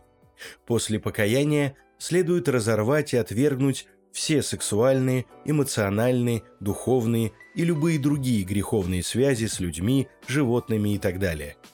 Сфера похоти находится под особым контролем демонических сил, деятельность которых направлена на развитие и доступность сферы услуг порноиндустрии. Зависимость от порно, мастурбации и прочих сексуальных девиаций – это зависимость от эмоций, которые мы испытываем. В современном мире эмоции чаще всего подавляются, и люди чувствуют эмоциональное голодание. Попытки поймать и удержать душевный кайф приводят к ментальной зависимости. При помощи мысли, подкрепленной чувством, мы вспоминаем прежние ощущения и хотим их вернуть. Тогда желание становится непреодолимым и обретает над нами власть, пока мы не удовлетворим его или не отвлечемся на что-то другое. Проще всего научиться осознавать свою эмоциональную привязанность, мысли, которые с ней связаны, и научиться их отпускать. Мысль невозможно победить. Ее нужно пленить в послушании Христу. То есть наши раненые эмоции нуждаются в исцелении Иисусом Христом – иначе на них будут паразитировать бесы, которые чувствуют запах крови. Научившись это делать, с Божьей помощью мы сможем одолеть любую зависимость.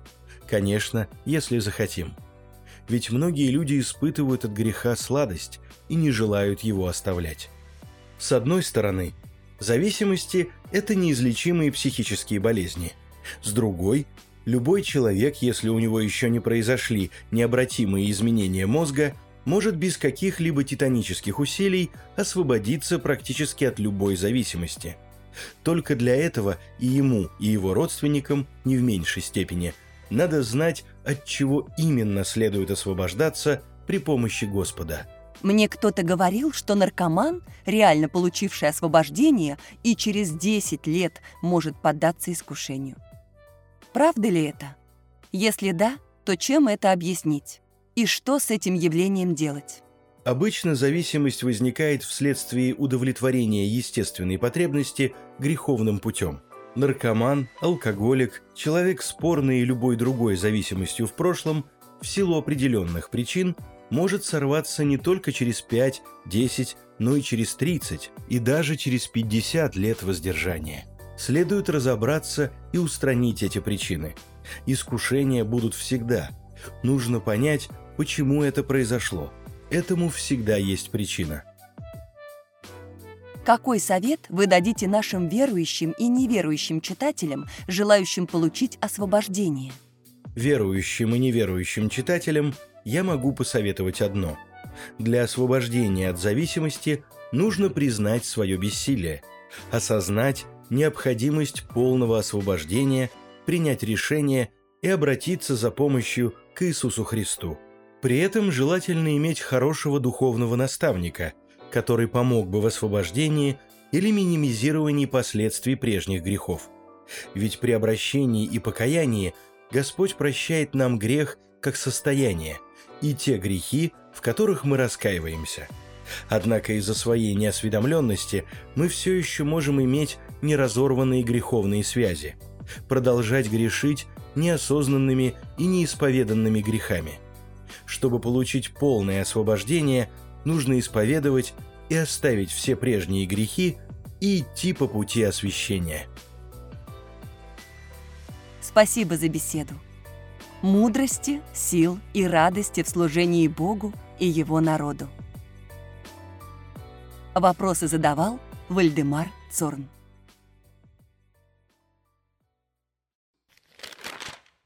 Вера и жизнь. Эссе. Следы. Следы твои неведомы. Псалом 76, стих 20. Каждый человек, живущий в этом мире, оставляет следы. Они могут отпечататься в грязи, на мокром песке, на свежевыпавшем снегу. Такие следы хорошо заметны, но недолговечны. Либо их затопчут случайные прохожие, либо смоют сезонные дожди, либо они растают под теплыми лучами солнца.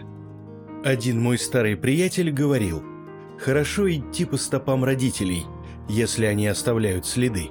При этом он имел в виду, что если родители преуспели в жизни, сделали карьеру, обросли полезными связями, то даже самый ленивый и бестолковый отпрыск выбьется в люди, добьется успехов и даже далеко пойдет.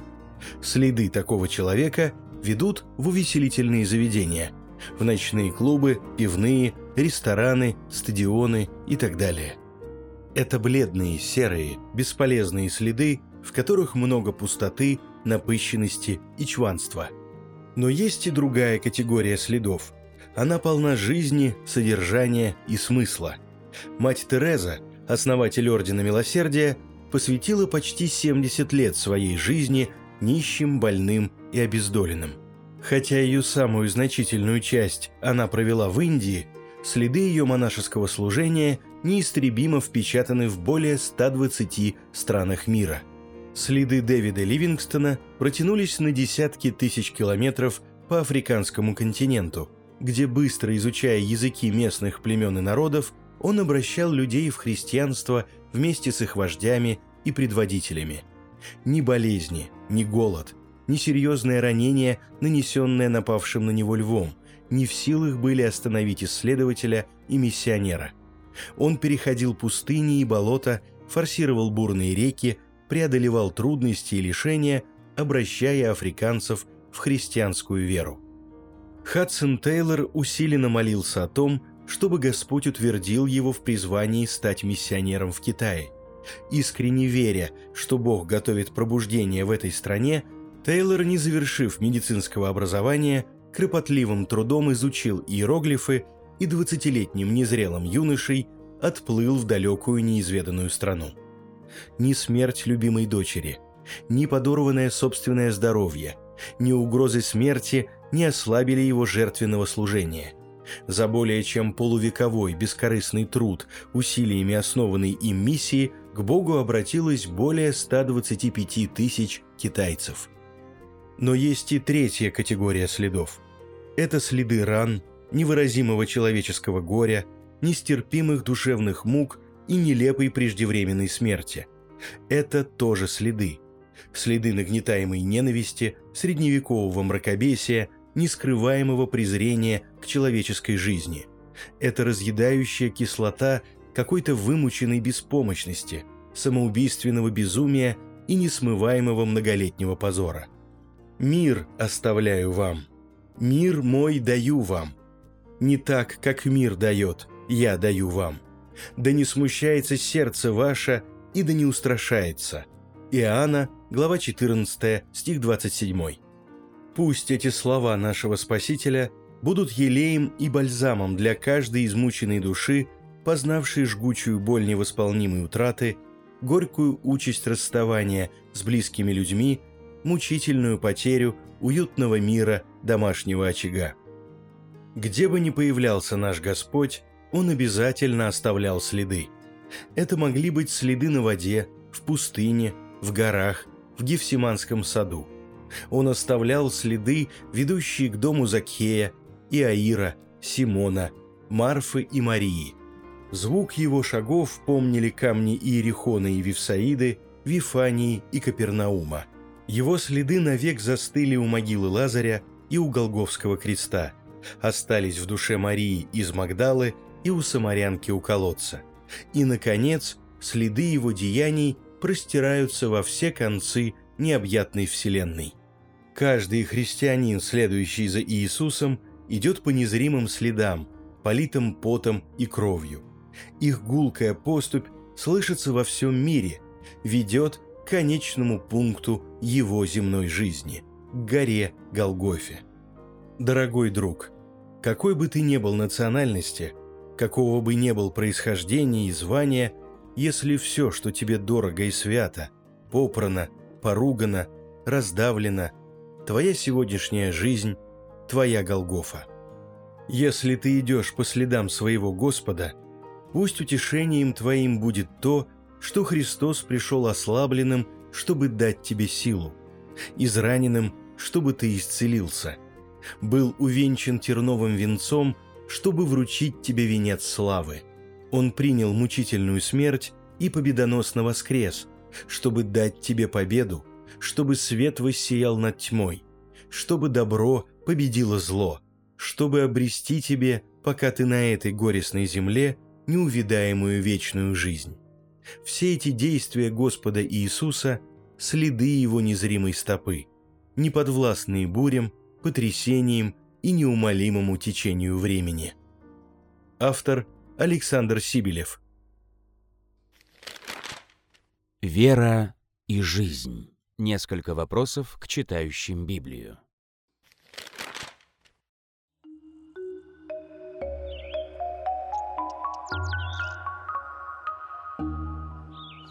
О ком впервые говорится в Библии, что он обрел благодать перед очами Господа.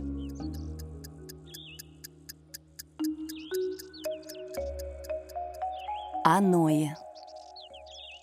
Что случилось с Мариамью, которая вместе с Аароном упрекала своего брата Моисея?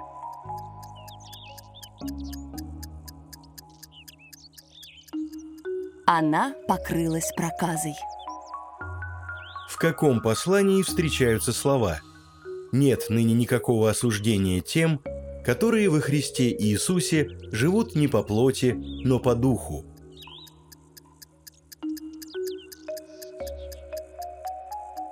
В послании к римлянам.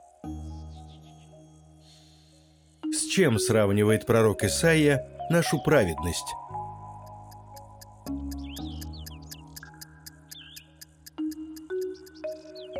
С запачканной одеждой. Что сделал Иисус сразу после того, как закончил говорить Нагорную проповедь?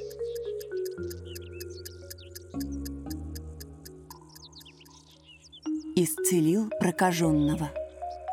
Кто решил убить Лазаря, потому что из-за него многие стали веровать в Иисуса?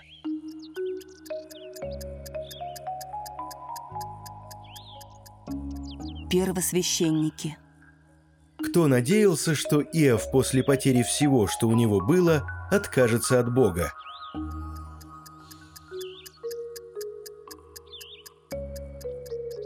Сатана. Что апостол Павел считал жалом смерти?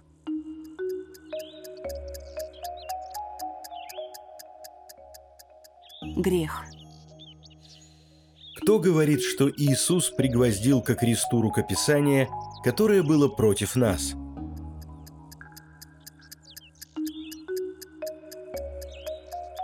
Апостол Павел. Кому апостол Павел писал «Подвязайся добрым подвигом веры, держись вечной жизни».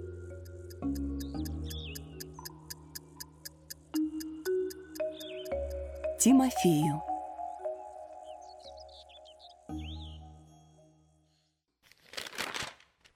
Вера и жизнь. Проза. Пение. Автобус пришел на удивление вовремя. Передняя дверь старенького лаза с грохотом открылась, и на снег высыпала толпа раскрасневшихся от тесноты и жары пассажиров. Большинство из них сразу же направились к рынку, распахнувшему свои широкие врата прямо напротив остановки. Лидия заволновалась. Неужели не приехала? И тут она облегченно вздохнула, увидев, как София Хаимовна последней выходит из автобуса. До церкви две остановки на местном автобусе. После короткого приветствия сказала Лидия и добавила «Подождем автобус или пешком пройдемся? Время еще есть». «Я с удовольствием немного пройдусь», — ответила София Хаимовна, заправляя под норковую шапку густые седые волосы. Сойдя на едва видневшийся под толстым слоем утрамбованного снега тротуар, женщины направились в сторону центра. Лидия — школьная учительница музыки и регент церковного хора. Когда-то училась у Софии Хаимовны в консерватории. Лидия очень уважала свою преподавательницу и старалась поддерживать с нею связь. Бывая в областном центре, она иногда к ней заглядывала. То варенье завезет, то сметаной или свежим творогом угостит. Соседи держали трех коров и охотно с ней делились. Дело было в 90-е годы, получившее название «Лихие». И не все успели перестроиться на новый образ жизни. В классе у Лидии половина учеников были детьми верующих родителей. Она обратила внимание на то, что эти дети очень отличались от остальных. Лидии стало интересно. Познакомилась с родителями, пошла с ними в церковь. Теперь она руководит церковным хором.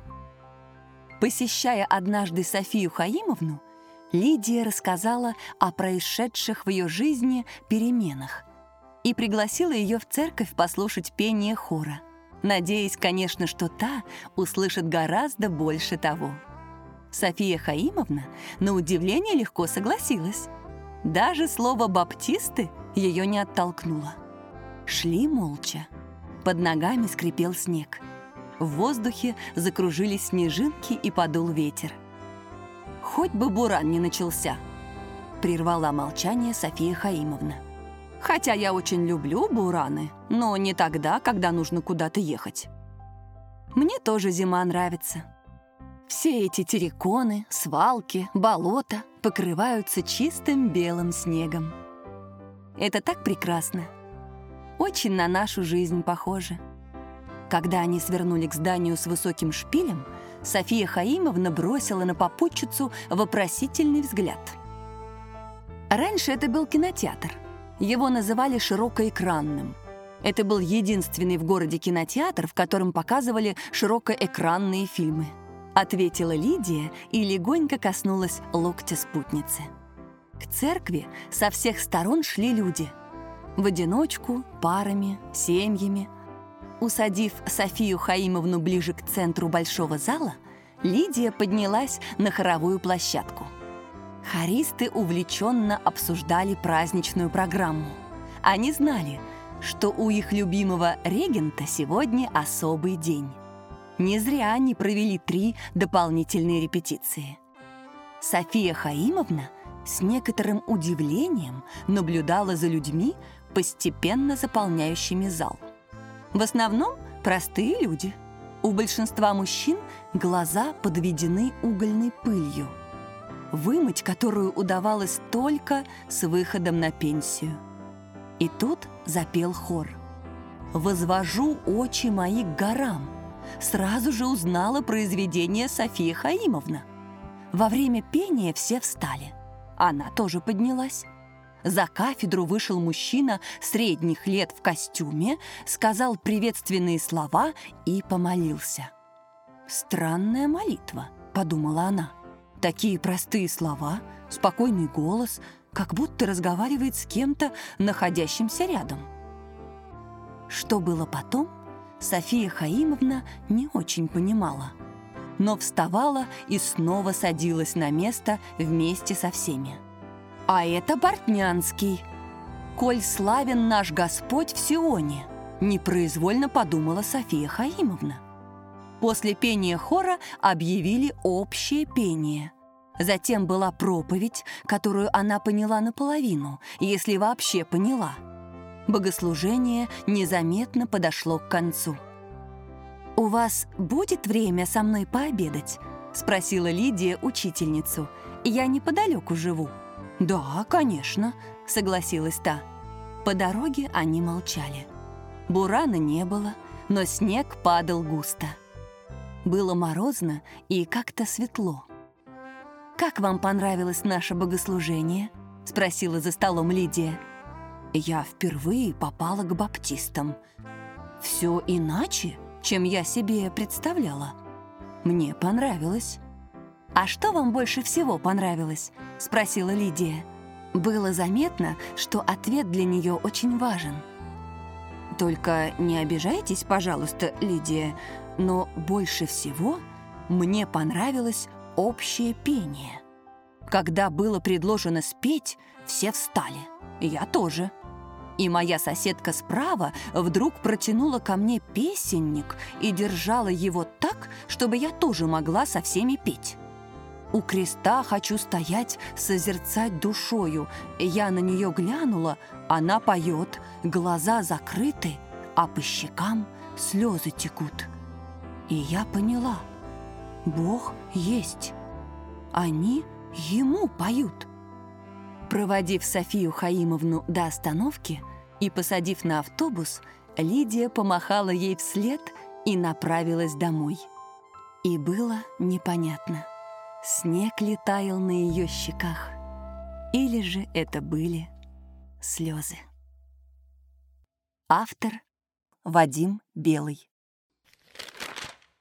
Вера и жизнь. Чему нас учит жизнь? Сократу благодарные ученики дарили подарки. Один ничего не имел и предложил в подарок себя в рабы. Сократ был тронут этим и сказал, «Я признателен тебе за такой щедрый подарок и с радостью его принимаю, но сразу же дарую тебе свободу».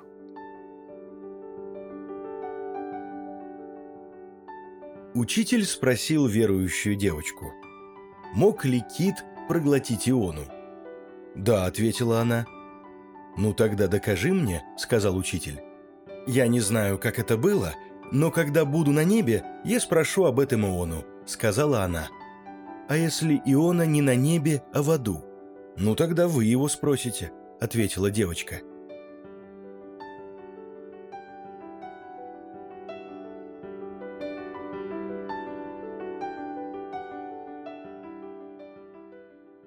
Однажды к Ивану Вениаминовичу Каргелю пришел один христианин с просьбой. «Иван Вениаминович, я хочу потрудиться миссионером и готов ехать в любое место.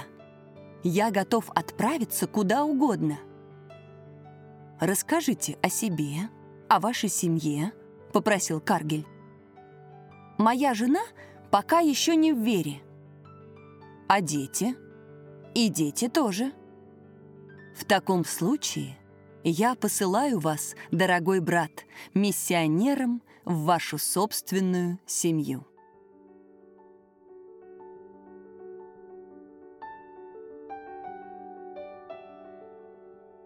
О персидском царе Кире рассказывают, что во время одного из своих военных походов он взял в плен одного князя, его жену и детей.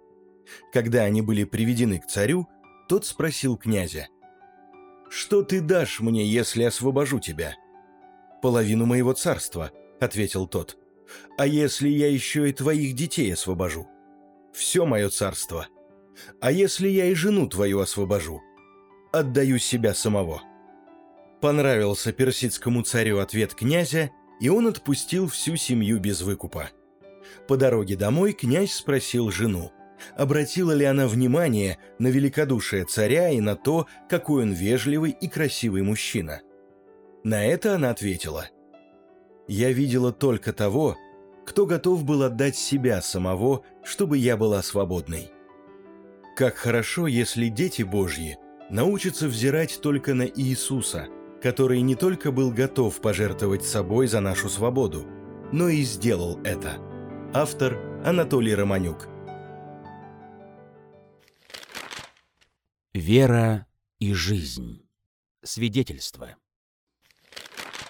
История Александра. Я родился в обычной семье, учился в школе и занимался спортом. Но в 14 лет я впервые попробовал наркотики и к 17 уже сильно к ним пристрастился. В 20 лет я уже был женат, имел двух детей, и жена была беременна третьим. Я много раз пытался бросить наркотики – проходил различные курсы лечения, но безуспешно. В 22 года у меня отказали ноги. Я был прикован к постели в течение года, но жена выходила меня. Она меня не бросила. И я потихоньку снова начал ходить. Теперь я понимаю, что это была Божья милость. Я был четвертым ребенком у жены. Год я был чистым, но когда снова стал передвигаться, то начал думать о наркотиках и вскоре к ним вернулся. В 2021 году мы с женой решили переехать в Израиль, так как я еврей. Мы думали, что так я смогу избавиться от зависимости. Но когда мы переехали, я понял, что погибну еще быстрее, так как здесь наркотики легче доставать. Они есть везде, где угодно. Я употреблял их целый год и в конце концов оказался на улице, так как жена больше не могла это терпеть. Однажды я попросил жену позволить мне увидеться с детьми, и мы встретились в Ишкелоне, где мы жили, недалеко от пляжа. Там к нам подошел один человек и спросил, «Вы новые репатрианты? Вам что-нибудь нужно?» Его звали Эдуард. И в тот же вечер он принес к нам домой корзину с продуктами. Прошло какое-то время, и я уехал в Тель-Авив, так как мне сказали, что там еще легче доставать наркотики. Оказавшись там, я понял, что попал в жуткое болото, из которого мне уже никогда не выбраться.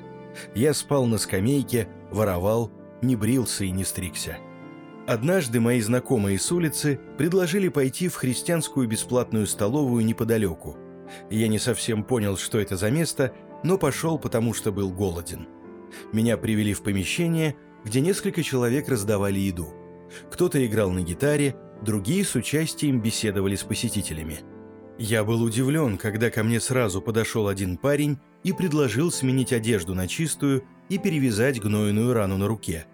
Затем еще один человек предложил мне чашку горячего чая. И я вдруг узнал его.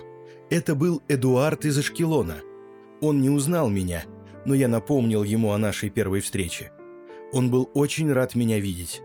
Эдуард рассказал мне о своей жизни, и когда он пригласил меня в реабилитационный центр, я уже твердо знал, что хочу туда отправиться – уже полтора месяца я нахожусь в реп-центре и серьезно намерен посвятить свою жизнь Господу. Жена рада, ходит со мной в церковь и благодарит Бога. Когда я оглядываюсь на все, что произошло со мной за последнее время, то вижу, насколько необходим Авив. Так называется наш реп-центр.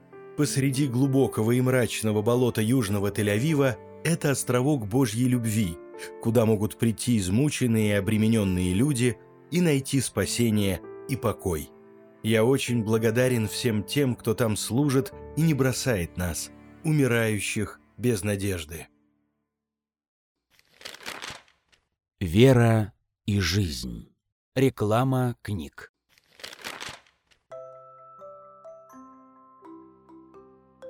Книга «Библейские истории». Автор Вальдемар Цорн. Нет в мире книги важнее Библии – Слова Божьего. Но не всем, тем более детям, она понятна. Поэтому библейские истории для детей пересказывают в такой форме, чтобы они были понятны и интересны. Что особенного в этой книге? Она – результат многолетнего труда тех, кто придумал и на протяжении нескольких десятилетий составлял и издавал детский христианский журнал «Тропинка». Иллюстрирована книга талантливым молодым художником который в каждую иллюстрацию вкладывал свое сердце. Мы надеемся, что вы это заметите и получите радость и благословение. Книга рассчитана на тех, кто искренне желает узнать о Боге Иисусе Христе и спасении, и содержит 114 основных библейских историй, необходимых для понимания Божьего плана спасения, предназначена для семейного и личного чтения –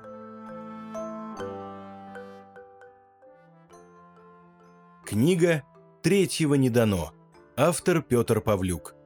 В издательстве Миссионерского союза «Свет на Востоке» вышла замечательная книга известного автора Петра Павлюка, писателя, проповедника, преподавателя и душепопечителя.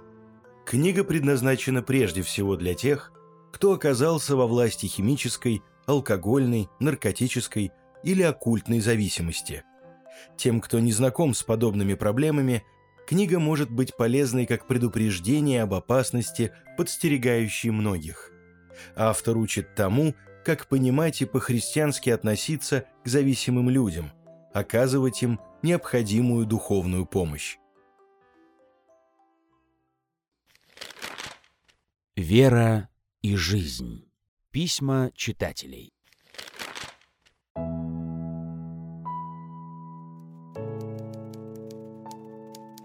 Хочу знать. В нашей церкви дом архитектора есть сестра. Зовут ее Ирина. Ее муж Олег сейчас возглавляет в церкви социальное служение беженцам. Каждое воскресенье туда приходят от 200 до 300 человек, которым рассказывают Евангелие и выдают продуктовую помощь. Ирина работает в больнице. В этой же больнице работает вахтерша женщина, которая приняла к себе в дом беженца, молодого парня лет 23. Ирина предложила этой женщине, чтобы ее квартирант пришел в церковь и получил продуктовую помощь. Парень охотно принял приглашение и пришел в ближайшее воскресенье. Получив продуктовый пакет, он согласился остаться на собрание, которое должно было вскоре начаться. Правда, пробыл он на богослужении совсем недолго и ушел домой.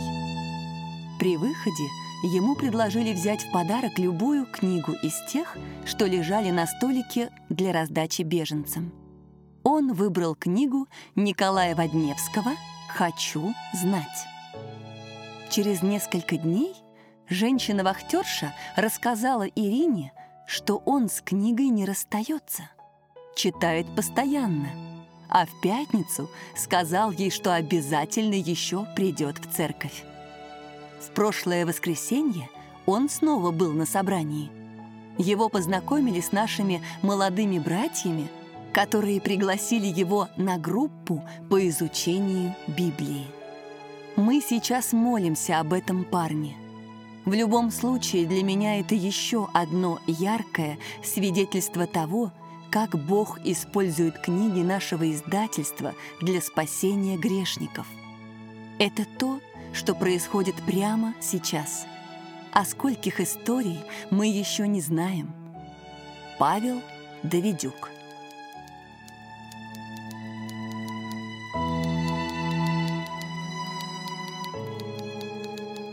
Всем отрядом на молитву. Не удивляйтесь, Алла Адамовна. Примечание редакции, ведущая курса «Быть христианином». Что я вот так пишу. Но вы первый человек, который отнесся ко мне по-человечески, прислав посылку и даже письмо. Да, я действительно в первый раз получил внимание за столько времени пребывания здесь. Я совсем этого не ожидал. Прошу вас, в будущем не высылайте мне ничего — я в материальном не нуждаюсь. Я и так со всеми всем делюсь. Благодаря вашему общению с нами мы начинаем задумываться о тех вещах, о которых раньше никогда не думали. Мы сейчас имеем Бога в нашей жизни. Мы много знаем о Нем, стараемся быть искренними с родными и друзьями. Беда в том, что раньше мои мысли не были с Богом, и мне от этого самому страшно. Но сейчас мои мысли меняются. Когда размышляю о Боге, мне становится и легче, и спокойней, даже на сердце появляется веселость. Я сам это ощущаю, хоть когда-то относился скептически ко всему. У меня пропал гнев часто приходят мысли о вас. Это же сколько времени, сил и любви надо отдавать незнакомым людям. И неважно, где они находятся. Простите, буду заканчивать, меня прервали. Собираемся всем отрядом на молитву. Владимир Ермоленко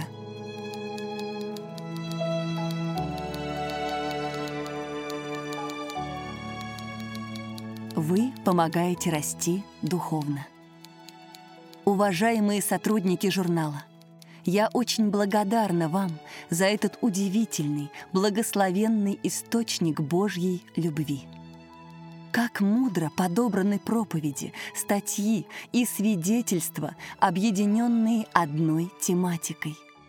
Печатный вариант журнала мне более близок. Поэтому я рада, что его полностью не перевели в электронную версию.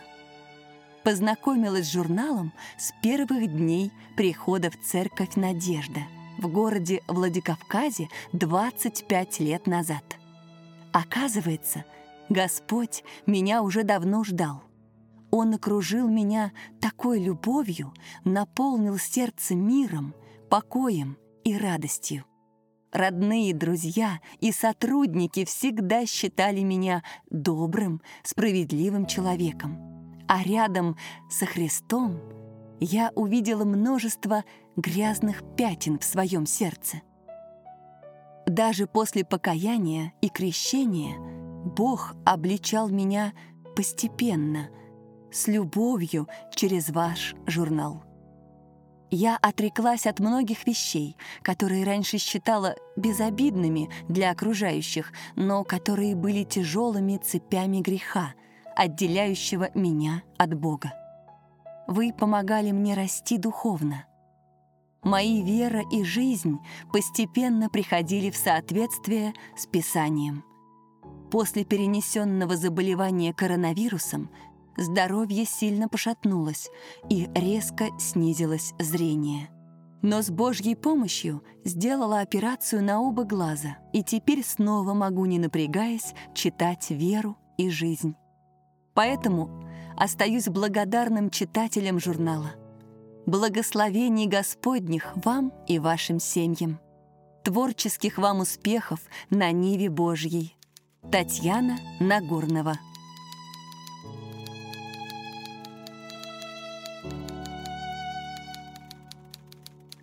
Источник утешения в переживаниях. Приветствую вас, братья и сестры во Христе. Читаю журнал «Вера и жизнь» с 1999 года. Читаю от первой до последней страницы. С нетерпением жду выхода каждого нового номера. За все эти годы не помню ни одного проходного экземпляра.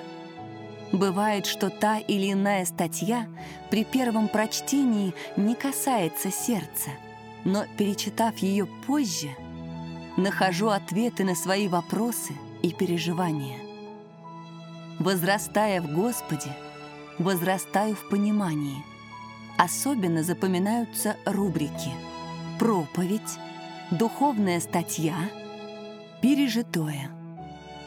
Всегда любила христианскую поэзию, особенно духовные стихи классиков русской и зарубежной литературы. А используемые в оформлении фотографии всегда очень уместны и несут в себе гармонию и красоту. Собираю подписку за год и переплетаю в отдельные тома. Даю читать всем, кто интересуется, с возвратом а потом делимся впечатлениями. Бывает много вопросов и дискуссий. Прошу ежедневно у Господа особого благословения на всех вас, возлюбленные, а также на читателей, которые помогают добровольными пожертвованиями на поддержку журнала. Господи, благослови всех тружеников на ниве Твоей. Татьяна Геладзе